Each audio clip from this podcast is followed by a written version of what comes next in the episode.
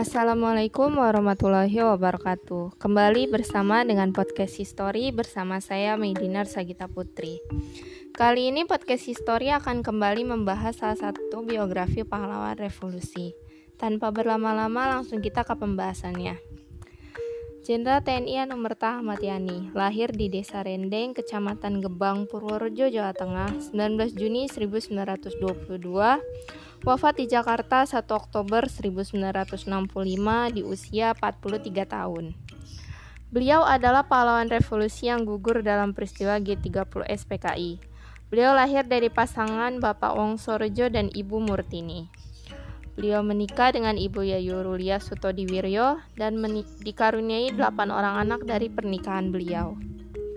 Pada tahun seribu sembilan ratus dua puluh tujuh, orang tua Payani hijrah ke Batavia untuk bekerja dengan seorang jenderal Belanda bernama Hulstin. Di sana, beliau memulai pendidikan dengan memasuki taman kanak-kanak atau Frobel. Pada tahun seribu sembilan ratus dua puluh sembilan, beliau lalu masuk ke Holland Indies School di Bogor dan lanjut ke Mulo. Lalu, pada tahun seribu sembilan ratus empat puluh, beliau melanjutkan pendidikan di A M S bagian B, jurusan Ilmu Pasti Alam.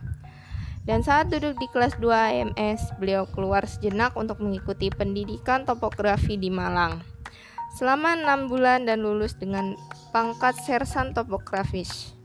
Saat itu, pada tahun seribu sembilan ratus empat puluh dua, nah, di tahun seribu sembilan ratus empat puluh tiga, beliau bergabung dengan tentara PETA dan menjalani pelatihan sebagai Sudanco di Bogor. Saat itu pula beliau tengah menjalin kasih dengan istri beliau, yaitu Ibu Yayu. Dan setelah selesai menempuh pendidikan, beliau dilantik dengan sebuah upacara yang berlangsung di lapangan Ikada, Jakarta. Selepas kemerdekaan, beliau memulai karir militernya. Beliau beserta kawan-kawannya membentuk Batalion tiga Badan Keamanan Rakyat. Dan pada bulan November tahun seribu sembilan ratus empat puluh lima terjadi pertempuran di Magelang yang saat itu diduduki Inggris. Batalion tiga memperoleh kemenangan dalam pertempuran tersebut. Saat itu Pak Yani berpangkat mayor. Beliau juga dikenal sebagai The Raider van Magelang atau penyelamat kota Magelang karena berhasil membebaskan Magelang dari pendudukan Belanda. Di tahun seribu sembilan ratus empat puluh delapan, Pak Yani diangkat menjadi Komandan Brigade Sembilan Kuda Putih. Simbol ini merupakan simbol yang beliau pilih sendiri. Saat pemberontakan P K I Madiun, beliau mengadakan pembersihan di wilayah Kedu Utara. Beliau terus menumpahkan segala tenaga guna membebaskan Indonesia dari serangan penjajah. Hingga pada era tahun seribu sembilan ratus lima puluh, tepatnya seribu sembilan ratus lima puluh dua, beliau menghadapi kelompok Darul Islam atau Tentara Nasional Tentara Islam Indonesia atau D I T I dan ditetapkanlah operasi gerakan Banteng Negara atau G B N untuk menumpas gerakan tersebut. Beliau mendirikan sebuah pasukan guna menumpas gerakan tersebut bernama Banteng Riders, sehingga beliau dikenal sebagai Bapak Banteng Rider. Pada bulan Desember seribu sembilan ratus lima puluh lima, beliau melanjutkan pendidikan ke Amerika dan menempuh pendidikan di Gen- di General Staff College di Fort Leavenworth, Kansas, Amerika selama sembilan bulan, kemudian berlanjut ke Special Warfare Course di Inggris selama dua bulan.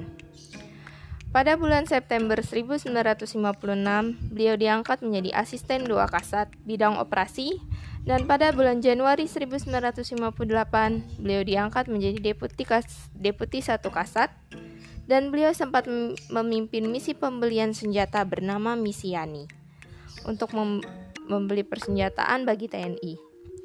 Tahun seribu sembilan ratus lima puluh delapan terjadi peristiwa P R R I Permesta dan beliau berangkat ke Sumatera Barat untuk menumpas pemberontakan yang terjadi di sana dengan mencanangkan operasi bersandi tujuh belas Agustus yang merupakan operasi gabungan darat, laut, dan udara.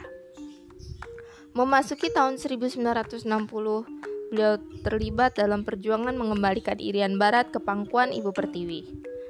Tahun seribu sembilan ratus enam puluh satu, beliau duduk dalam panitia penyusun rencana operasi gabungan untuk menyusun operasi pembebasan Irian Barat dan mencapai hasil yang memuaskan. Karir beliau terus menanjak hingga berhasil menduduki jabatan Menpangat dan dilantik pada dua puluh delapan Juni seribu sembilan ratus enam puluh dua. Dan pada tiga puluh satu Desember seribu sembilan ratus enam puluh dua, beliau menjadi salah satu wakil Indonesia di Kota Baru, Papua, dalam rangka penyerahan Papua kepada Indonesia. Dan pada satu Januari seribu sembilan ratus enam puluh tiga, Irian Barat kembali ke pangkuan Ibu Pertiwi. Namun sayang, beliau hanya sempat menjalankan jabatan Menpangat selama tiga tahun.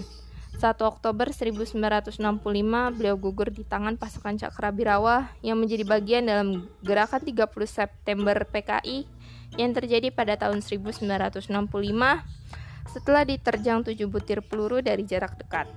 Beliau wafat pada satu Oktober seribu sembilan ratus enam puluh lima pada usia empat puluh tiga tahun.